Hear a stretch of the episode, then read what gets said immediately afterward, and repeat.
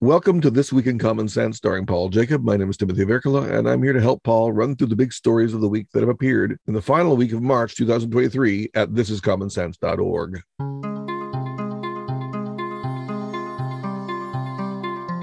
Assumptions Attack. That was Mondays.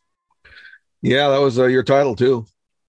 It's been an interesting week, and uh, at the at the end of it, a little different than the beginning with Trump being indicted, and so we will uh, we'll talk about that. But I wanted to mention four of the scripts, and uh, and then deal with one of them, uh, which is why we fight, which had lots of comments uh, back and forth. Some good, some not so not so friendly, but uh, but anyway, uh, to just go through the scripts this week, uh, another interesting week on in planet Earth, on planet Earth, maybe inside too. Who knows? That's where the aliens come from, isn't it? Apparently. Yeah. So, uh, Assumptions Attack is basically uh, sort of a heartwarming story about Afroman, a rapper, who the police. You'll see why it's heartwarming at the end. Uh, the uh, or something funny, maybe. Uh, the police thought he was dealing drugs, apparently, and so they basically did a raid on his home uh, with his family home. He wasn't home, and they did a very thorough search, I'm sure, uh, and came up with nothing. But during the search, of course, that was captured on video surveillance in his house, and his wife uh, used her cell phone, uh, smartphone, to you know take some movies, and then he did several uh, rap songs uh, with in the video showing some of this footage. And by golly, the police are livid that their their privacy has been you know, just stomped on in such a way, violated beyond all belief. Sort of funny, sort of sad that they think that they could go to court uh, to somehow get damages uh, because they happen to, you know, basically force their way into someone's house, an innocent person's house that they have no charge against, and were recorded uh, doing what they do. And that was on Monday. That was Monday, and then we had the uh, the giveaway epidemic on Tuesday, and this is a number of cities. This particular one was Washington D.C., but a number of our cities, uh, and this is almost all because they're just flush with money, because of all the money that was pumped out to city and state governments during the pandemic they didn't need it, just like they put money in my account, other people's accounts who I think we would have survived without it. And they did the same thing with cities and states, and they're awash with money. And so Washington, D.C. has decided that they're going to pay uh, millions, I believe it was $90 million in uh, uh, medical debts uh, for people who happen to be in debt in Washington, D.C. And uh, it's it is going to get to the point where you know we're having to run the printing presses a lot in order to come up with all the money we owe ourselves. You contrasted that with some of the other schemes in other cities. I mean, it's not just Washington D.C. as you briefly mentioned. It, no, and and and we we had a uh, to do this week because you said, "Hey, I can't find the script we did on San Francisco and reparations." and and it's not just that you thought we probably did something you have kind of a recollection i have the same recollection and nowhere you know not that we put down everything else we had to do this week and and searched hour after hour but apparently we haven't written anything even though we both think that something was written. We haven't written anything about uh, reparations in san francisco. And maybe you know a lot of times it's just you know low hanging fruit like that you you almost ignore. And well i tell you i it, it, it's like the mandela effect to the nth degree. I just have it so clear in my head yes. I mean, but you know i don't even remember what month that was in. It was fairly was recently January. i thought. and the story has continued because it that was the in january the commission came out. This is san francisco and said, you know, every uh, black resident of uh, San Francisco, and of course, they didn't necessarily define black because, of course, a lot of us are all we're not just one racial makeup in our DNA, and uh, and so, but they didn't really define what that would mean. And of course, California never had slavery. Um, and you know, in some cases, uh, you know, it's like what what happens if someone is half white and half black do they do they write themselves a check i mean it's it's somewhat insane and of course they don't have the money but it went from that commission which could come up with whatever whatever it wanted to elected officials and elected officials in in san francisco are looney tunes enough that that they just yes okay well let's discuss how we're going to give everybody just millions of dollars and and and uh, basically release all their debts. And it's never been quite clear: Are you going to basically say they don't have to pay their debts, or are you going to pay all their debts? And it, it's uh, you know I'm constantly reminded that in in so many of these racial things, it's not like this is bubbling up really from the black community uh, in San Francisco. I, I, I just see case after case. Same thing's true with a lot of trans issues and LGBTQ issues. Um, it's it, we have professional agitators, and and there's nothing wrong with agitators. I proudly consider myself an agitator. Agitators are good people to have around, but when they're fixated on things that are harmful and destructive, they're not really very valuable anymore.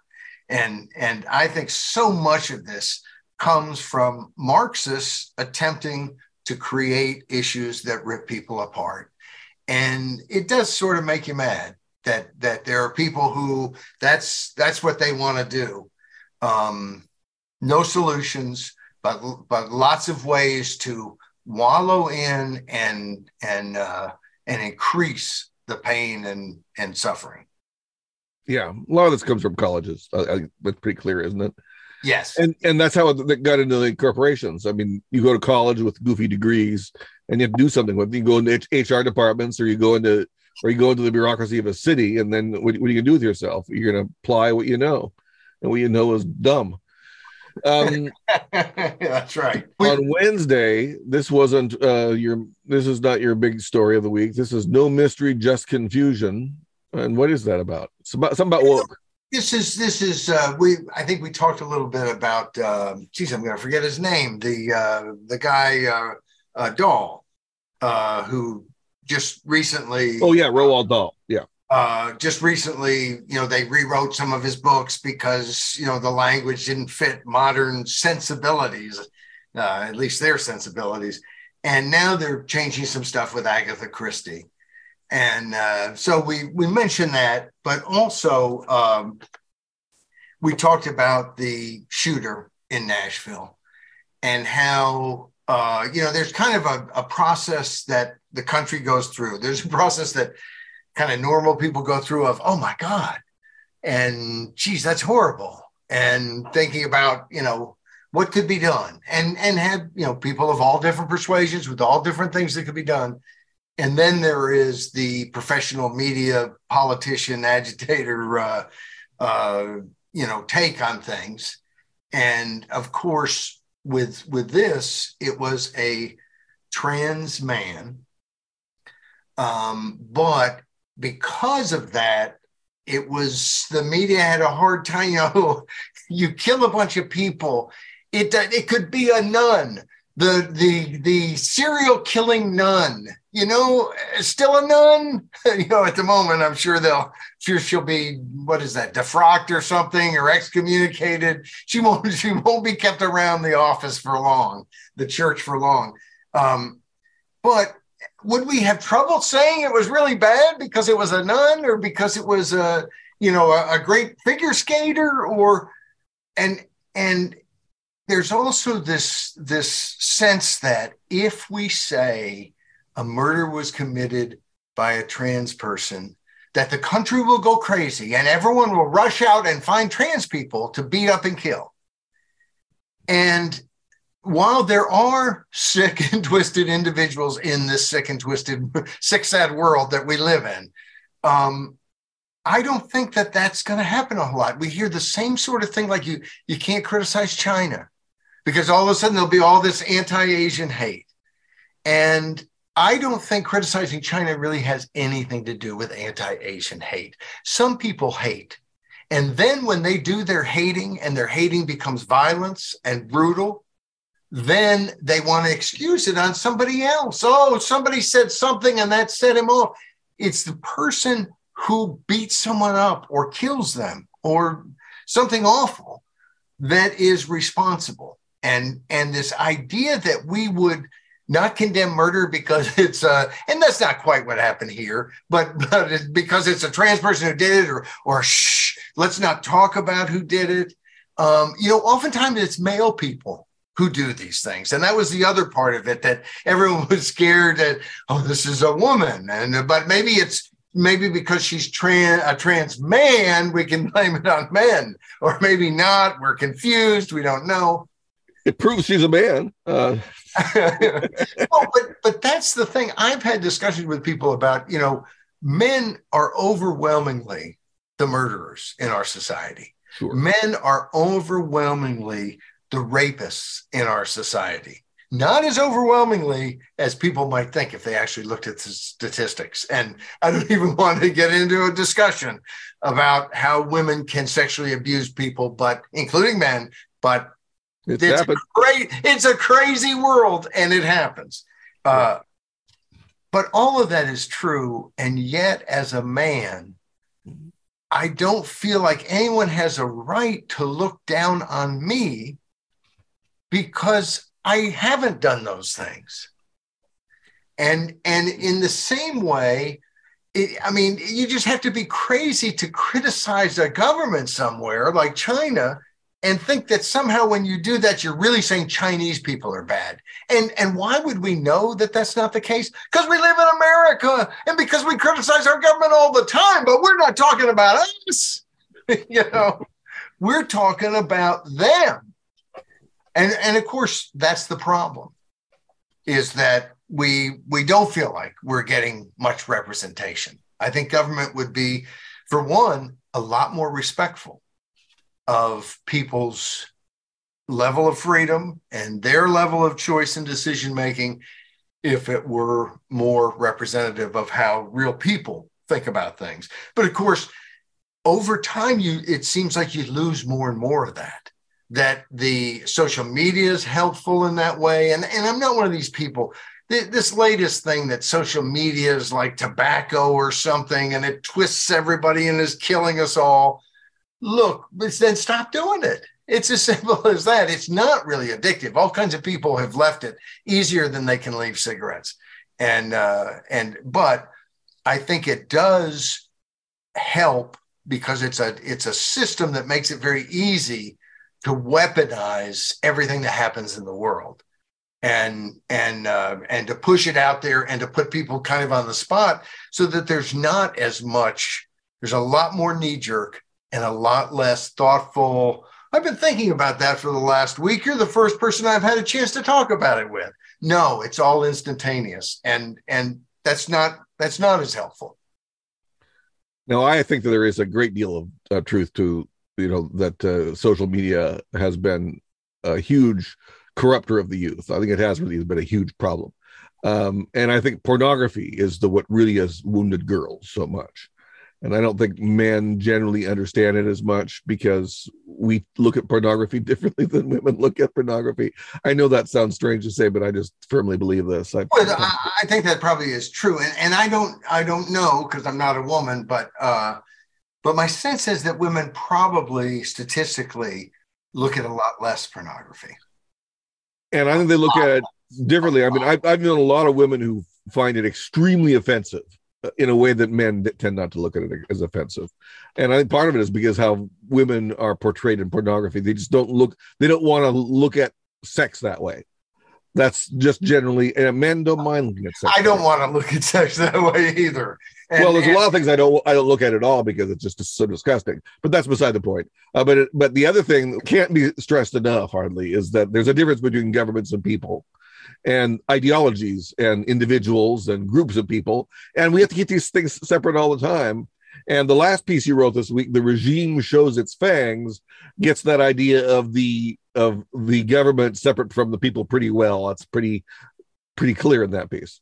Yes. And it also is pointing out something that, you know, as I get older, I've become very afraid about where we are in this world. I think our politics has gotten much, much, much, much worse. You know, I was almost hopeful during the 90s, and I just think it's gotten much worse. And I worry that that's just me getting old and crotchety or something. And this there are constantly events that happen that are problematic and that suggest that no, Paul, it's not just you getting old and crotchety.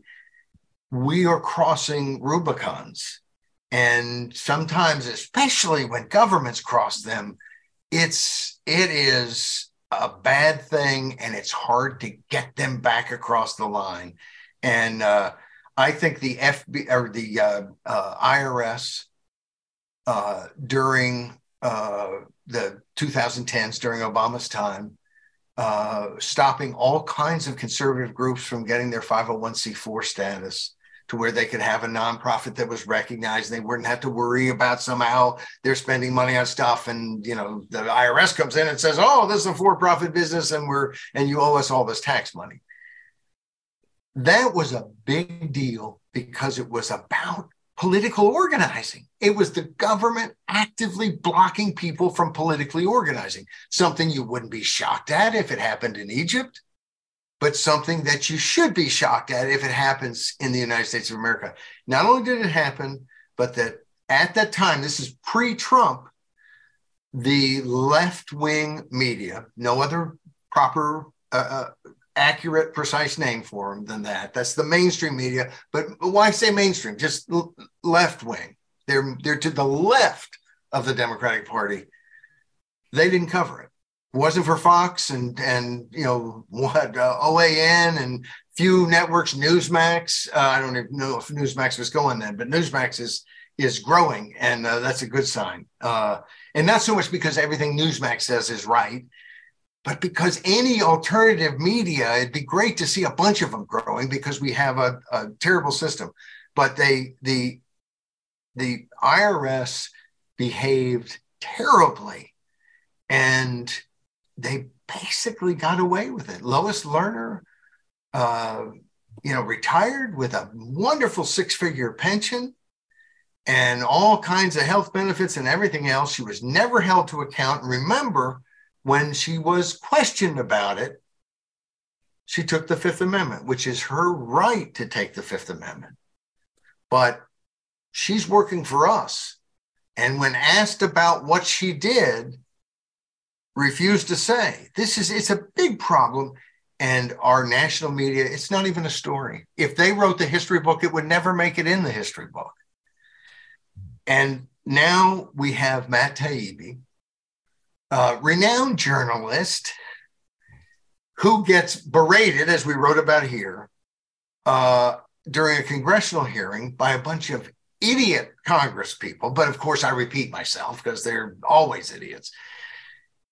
And they they act like who is he and what is he doing? And then we find out that on the day he's testifying, the IRS sends an agent to his house. Now, big disclaimer we don't yet know, it seems, anything about this. And I don't know what Taibbi is, you know, thinking, what, what, why they were there. Uh, but they don't do a lot of home visits. Because, of course, if the IRS comes to your home, it's incredibly intimidating. Almost everything they do is through the mail. And that's intimidating enough. Um, and the fact that they were there on that day, it's it's something's wrong there. Something is seriously wrong. And it's also seriously wrong that people who are on the other side of the Twitter files or whatever's going on right now aren't saying, I'm talking about people in official positions, aren't saying, hey, Biden administration, IRS, you're a congressman, you come out and say this. You've got to talk to the American people about what you're doing here. We need to know now, within days, hours, what's going on here. We need some sort of report, or we need some sort of reason why you can't tell us what you're doing. Because, or, and, and here's another way they could Biden could step up and say, this is not anything that my administration would ever do as an intimidation device. That would be a criminal offense. That would be a huge civil rights violation. And anybody in my administration at any level who did something like that, I would do everything in my power. And I'm the president of the United States, so I've got a bunch of it to get that person out right now. Um, and so this is this is serious stuff.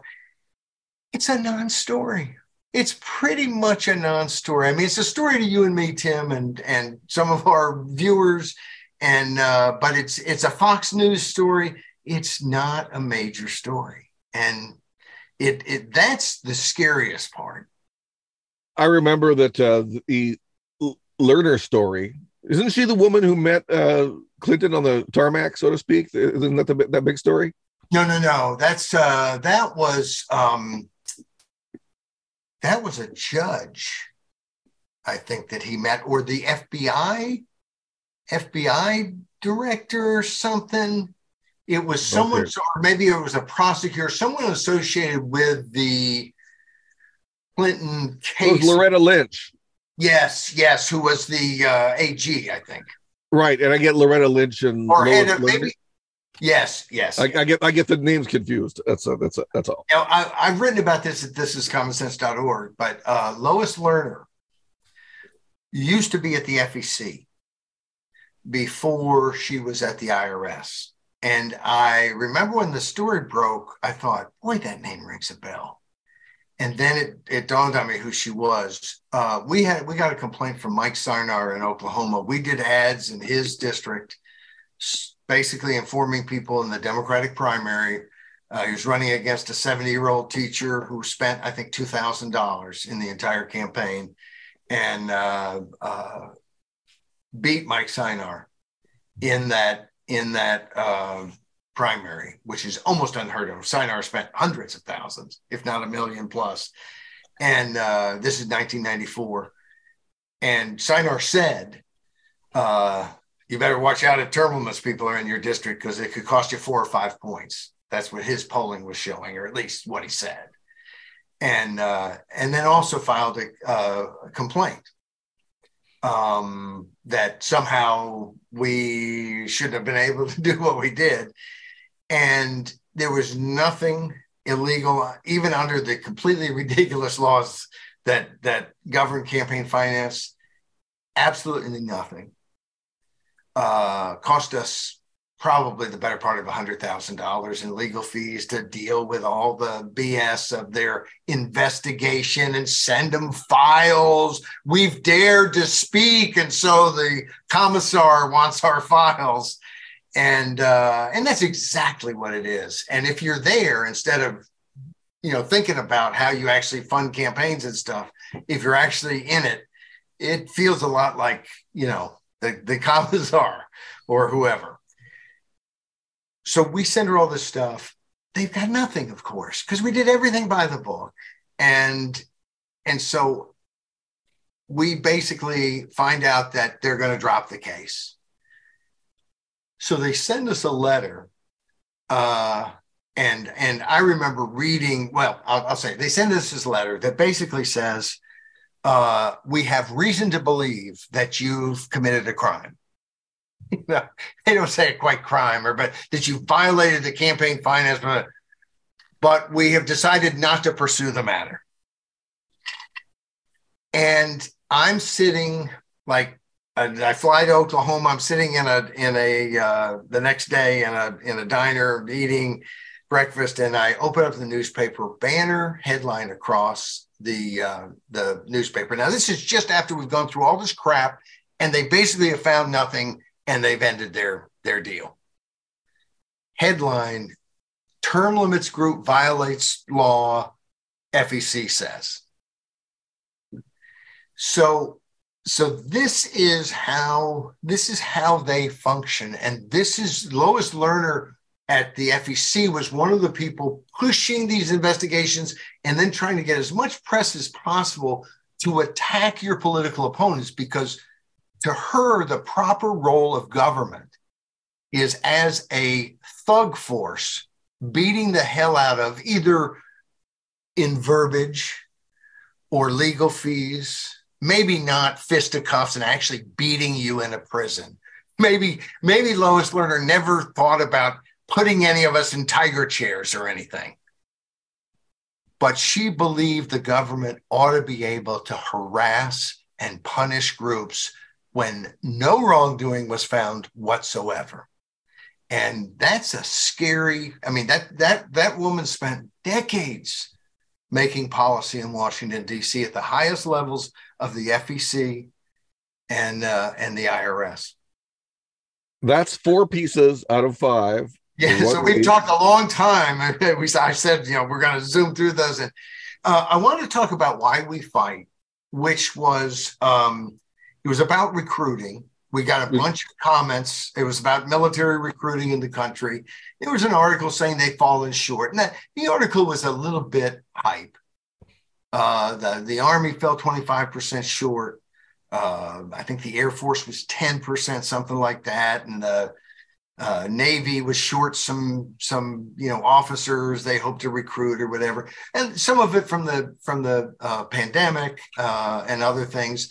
Something not mentioned in this article, and you raised it, and and it just hadn't hadn't been in the the piece that I had read or the coverage that I had seen about it and so I didn't raise it. But but the fact that they had the mandate and they were kicking people out of the military uh, probably also made it harder to get people in. And I think it was uh, Pat uh, who uh, or Pam. I get, I get them confused. What's good, what's bad, uh, sort of. And uh, one usually is is attacking me, and the other is uh, usually agreeing with me, but correcting here that that was another factor. And I, I just left a message not long ago saying uh, you know, you're right. That that was a factor in it. There's also a question of how much is the woke, you know, culture of the military. Is that helping recruiting, hurting recruiting? I suspect it's not helping. And uh, but I also suspect that the biggest problem with recruiting, and it comes through in in some of the things people have said, is that it's a scarier world today in many many ways um, and and the military involves like going overseas. So there was some talk about how it didn't, it wasn't, you know, it didn't fit young people's work life balance expectations or whatever. And I was thinking, yeah, you can say that again. Um, you know, being deployed overseas, fighting to the death, that's not the kind of thing that going, oh, that's a great job. Um, and it just dawns on me that I would like to have, I think the, the number one thing to make sure that you could hit necessary recruiting goals would to be would to be having a president who could say, and there were several people who said what you said to me, Tim, which is Biden, Biden, it's not time for Biden to come out and say this because nobody would believe him. But to come out and sell us. And by sell us, I mean make the argument for why we need people to join the military. If we're if we're just the worst society ever in the history of the world, what are we doing? And and frankly, if you make the case and you say we need to police police every inch of the globe, well, then you're going to get some people to join, but I think a lot of other people aren't going to join. But I think that a president today could come out and make the case that we need you we need you, young people. What if the president at every stop, you know, said, and, and by the way, I want to take a minute and talk to people who are young and, and let you know we missed our recruiting goals for the military. And in this day and age, everything's so nice. We've got our phones, we've got everything else.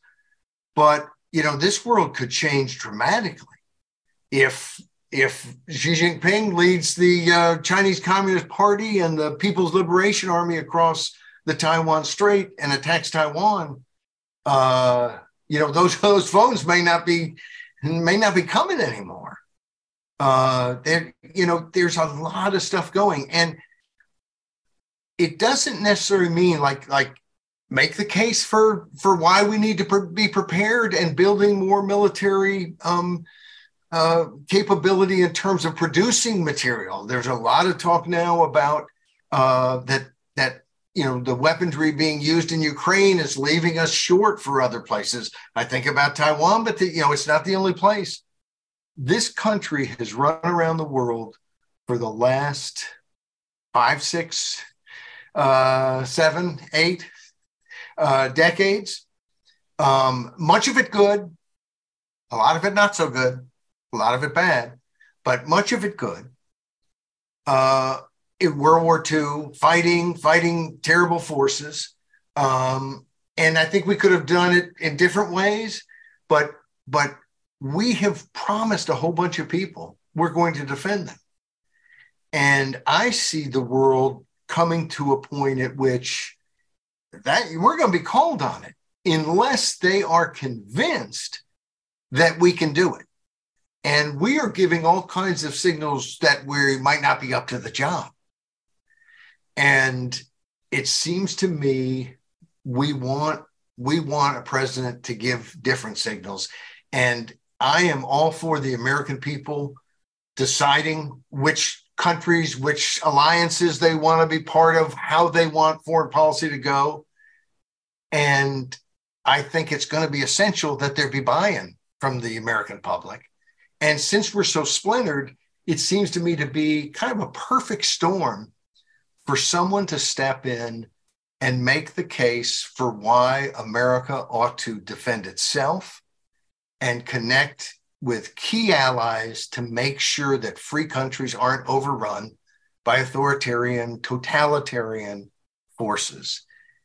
And and if you you know if you can't do that, then we're we're these next five years, I think, are going to be a very miserable slide to oblivion. Um, and if you can do it, it seems to me that the you know I, I worry about technology leading us to a really bad place, and yet I recognize that uh, technology and and uh, and you know brain power, the the world's smarter and and more capable. Uh, we could have a nice future instead of a horrible one.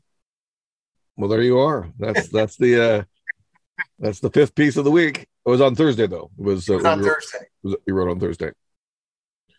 Yeah, that was the piece that I, I think I disagreed with you most on. Yes, yes. Um, well, I, although I don't think like I, I don't think you're you. I think you disagree with me most on that somehow. Why why even call on Biden to do that. Well, that's a kind of an obvious point. Yeah. Yeah. But like, like, I said, to me, he's the Manchurian candidate. He's the designated person to take America down the le- down down the road that, that China wants to go. So that's what we got. We're going that direction because that's what the people have chosen. no, it is. Uh, it it boy, it just does seem that that somebody could come out and and speak to things because you know, I, I applaud Donald Trump for blowing up our relationship with China um, because it was a horrible relationship, empowering a, a, genocidal totalitarian regime at our own expense. Seems like a great relationship to blow up. I'm not sure that he didn't do it just because he's kind of an arrogant SOB. Uh, and um, no offense to to anyone other than Donald Trump there, but or but, other uh, or other arrogant SOBs we've known. I've liked them. that's right. That's right. Sometimes uh, sometimes that's almost an endearing uh, uh, right. phrase, but but I'm I I don't want Donald Trump back, and I and I wonder you know, yesterday, and we haven't written anything about it yet, uh, but yesterday uh, came out that he was indicted, 30 something counts. We don't know anything more, uh, but, you know, that could be 30 counts of the same thing, or it could be different things. Um, the Washington Post today, in their printed edition, I think I think it would be uh, uh, dated March 30th online. Did an editorial uh, basically talking about the case is shaky uh, and and suggesting that this is not this is not the case. Uh, you know, of course, they had to these kind of mealy mouth terms, but but that this was not the case that that you'd want to bring against a former president.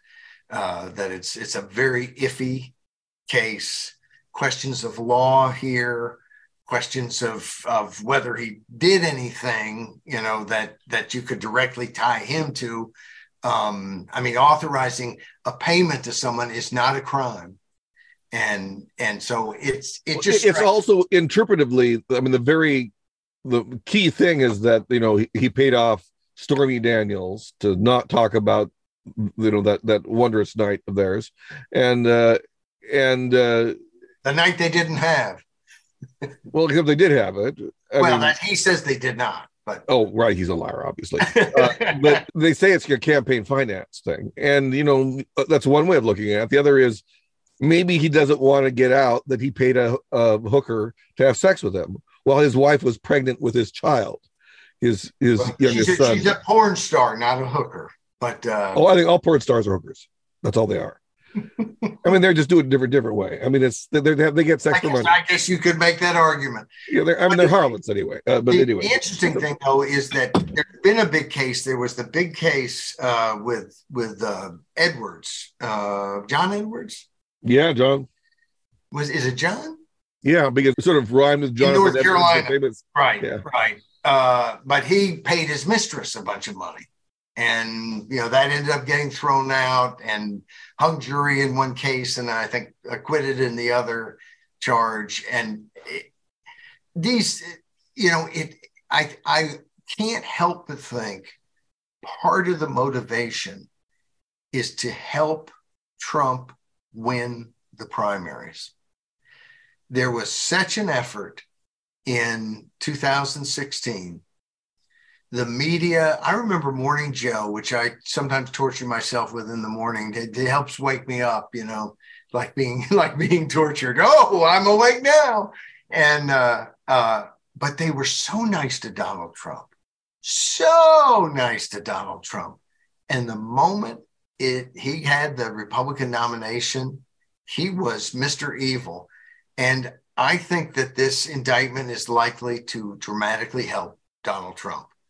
Um, and it and it, it, it creates that whole mystique that they keep going after him, they can't get him. Um, you know, if you have some serious charge, bring it. The, the problem here isn't that someone brought a charge against a former president. The problem is the charge they brought in the case that they have. But we'll, we'll see it play out.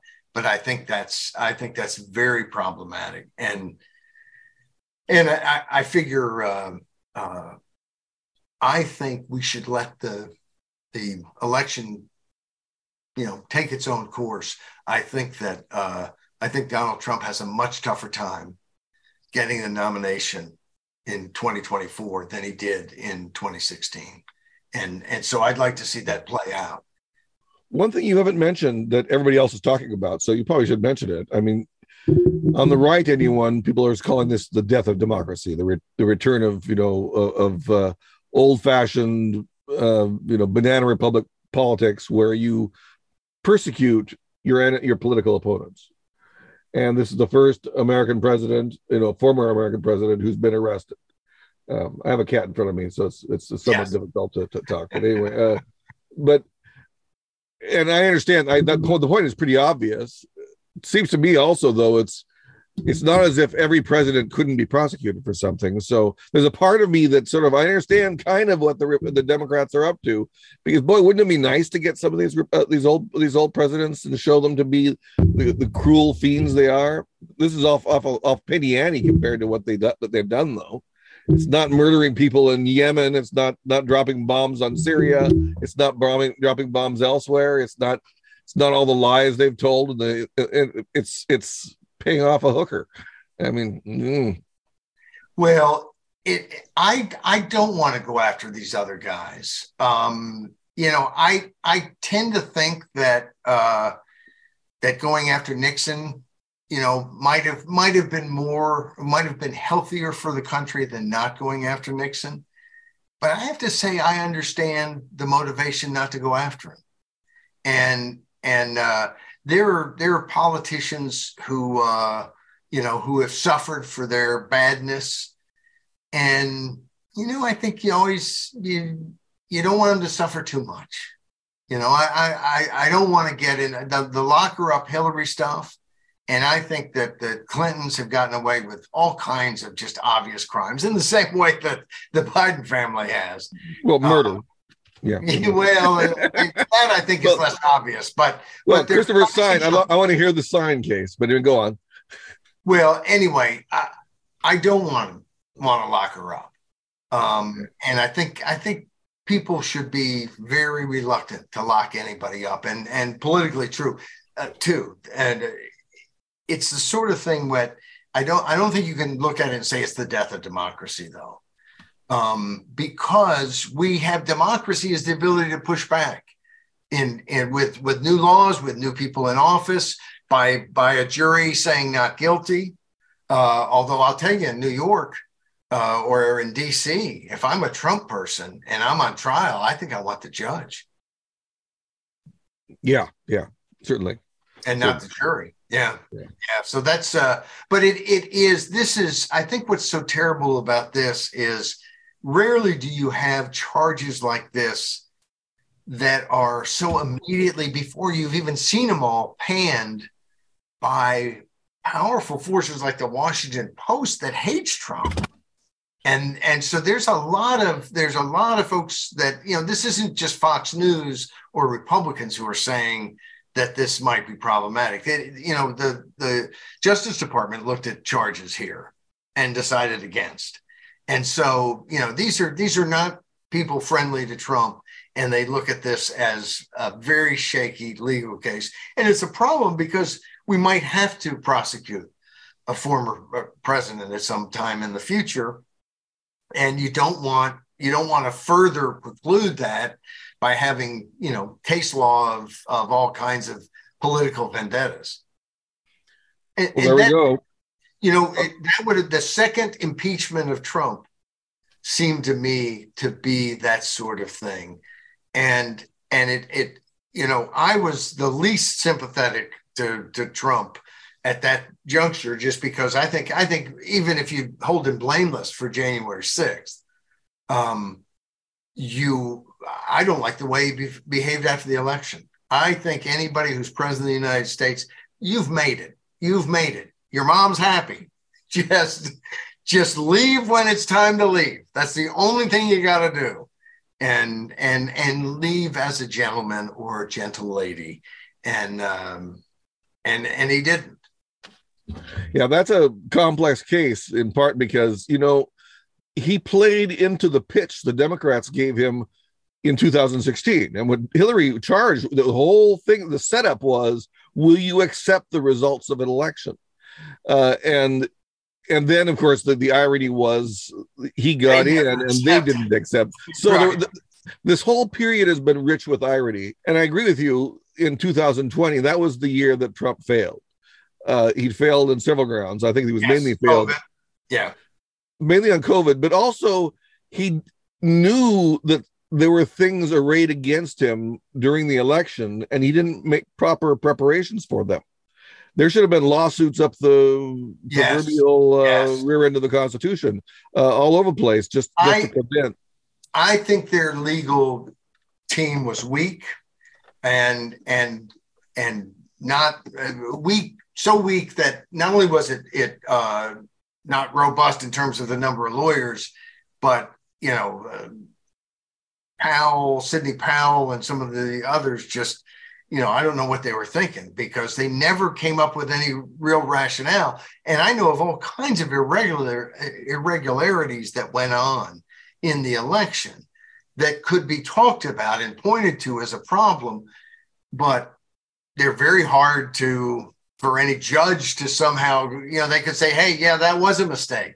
But there's all these ballots now and they've been counted, and here's how they shape up. And unless you have actual proof that this ballot or that ballot or whatever is is in you know should be invalidated there's nothing they can do about it so it's it's you know i i don't i don't have anything against trump for not liking the way the election was held i have something against trump for not making a rational case to the american people about what it was and not behaving in a way that was respectful of the office and of the people. Um, you you make that case.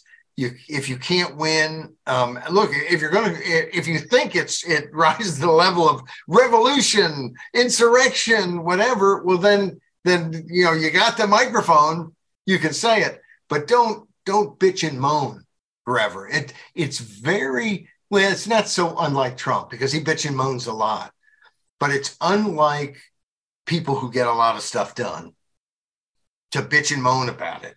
Figure out a solution. If there's not a solution, move on and figure out the next possible solution.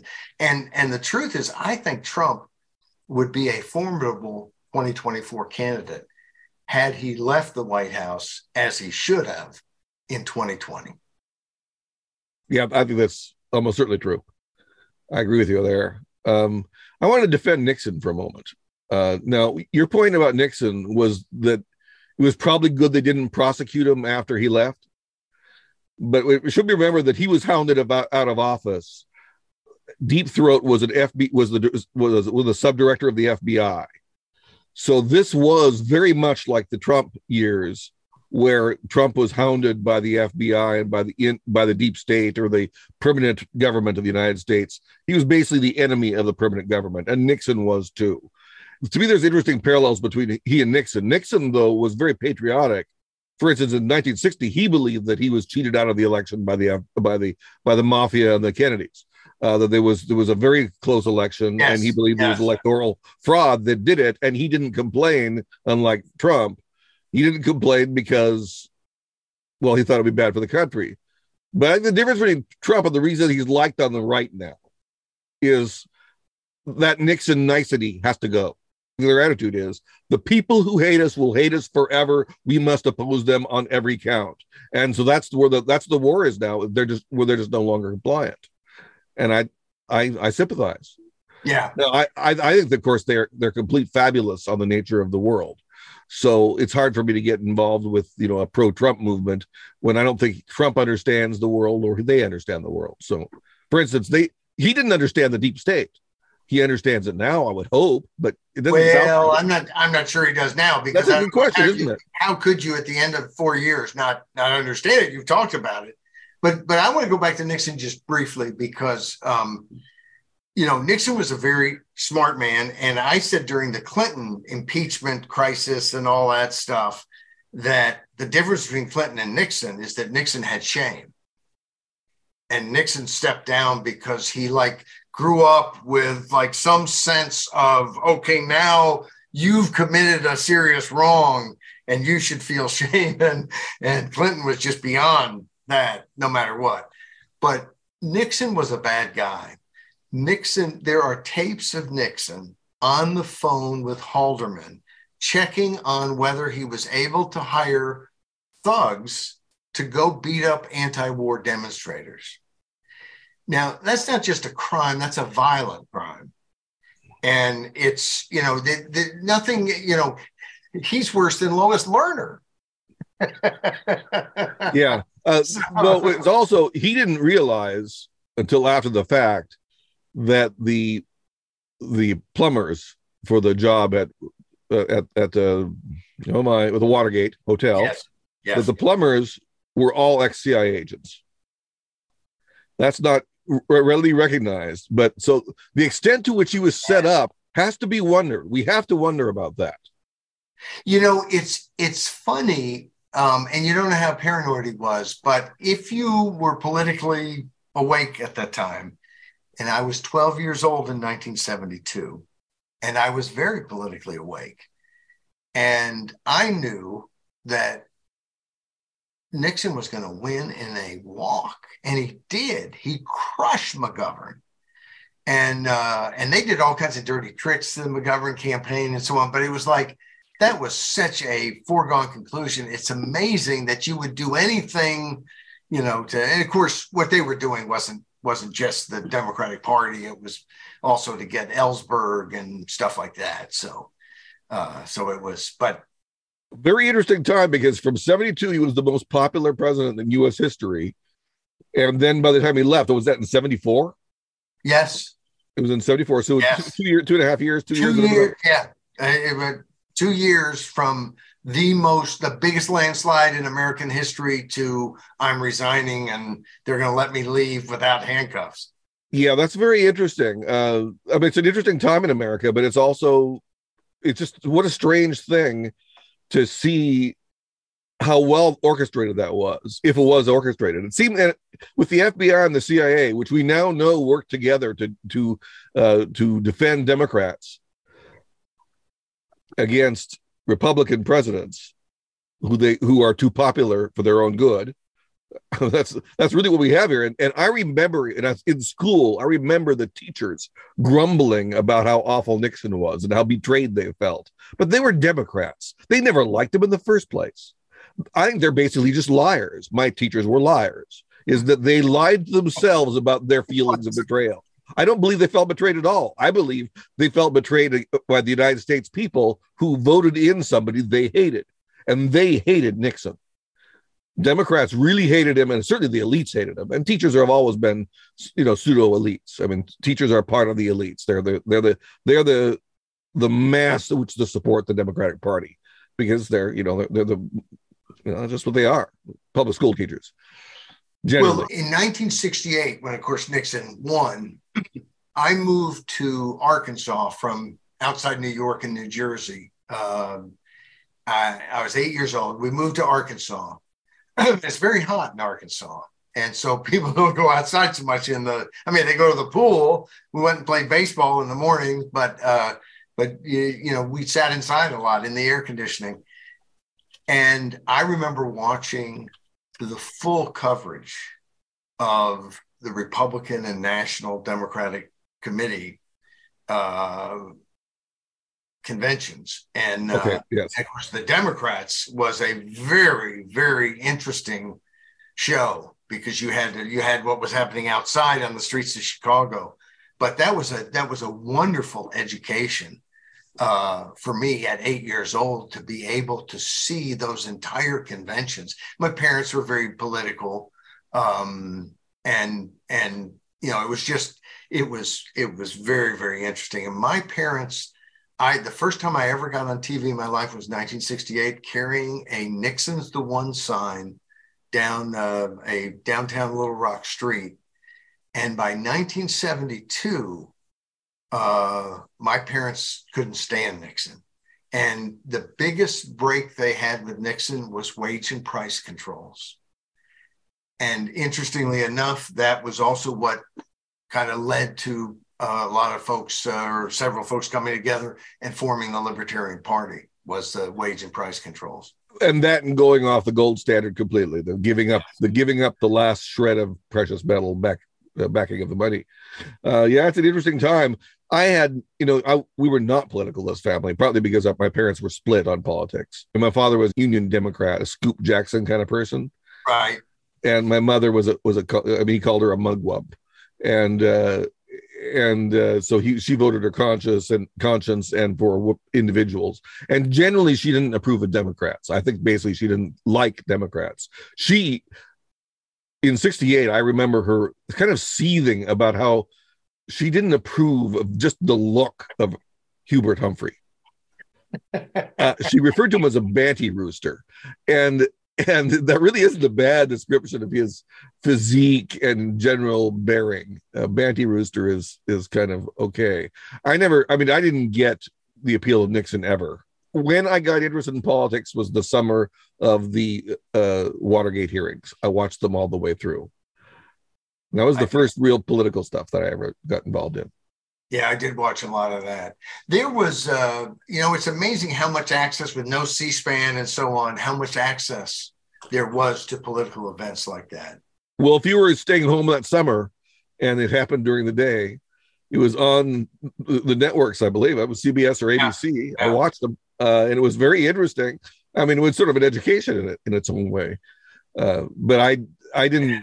It's the best sort of education. Here, yeah. here's the real stuff, right? But I probably got a lot of my um, general anti-government sentiment from watching that and having endured the Vietnam War. I probably those were probably the two big influences on my growing up. But now I look at it and I think I don't really trust the Watergate business at all. I, I, I think Nixon was probably set up. I'm not saying he was a good guy. I, like like right. you, right. I was against his policies, which is kind of what I am with Trump in many ways, because the guy's a big government. He, I mean, he's just a yes. Democrat from yes. 1962. I mean, he's a he's a Kennedy kind of guy. It, you know, the best thing going for Trump is his enemies. Yeah. Yeah. And It's it's you know the media went berserk. At least you could tell the worst media because they went the most berserk.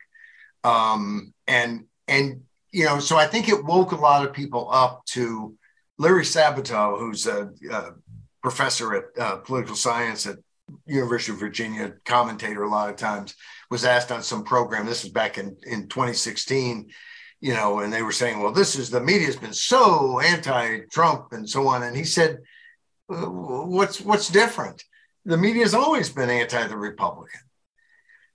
And there's truth to what he said because they have. And I think sometimes we think back to Walter Cronkite and we wanted to pretend that Walter Cronkite was a really good guy and wasn't a leftist, but he was a leftist. And he may have been a really good guy. I don't mean those to be mutually exclusive some of my best friends are leftists. Um, but but it but he wasn't the everyman perfect American. That's nostalgia, and and uh, but I think Trump just brought it so vibrantly out in everyone's face that nobody could miss it. And uh, and, right. and I think it's gotten worse because the media has started reinforcing that this is how we're supposed to behave. We're now better if we instead of hiding our bias, we hide our objectivity. Just jettison the objectivity and let's tell people, you know, that they should vote this way. And if there's a story, and this is really the worst of all, if there's a story that might lead people to vote in a way we don't want, we're not going to tell them that story.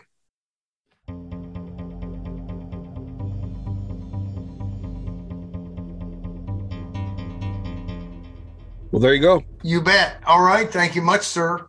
I'll talk to you later.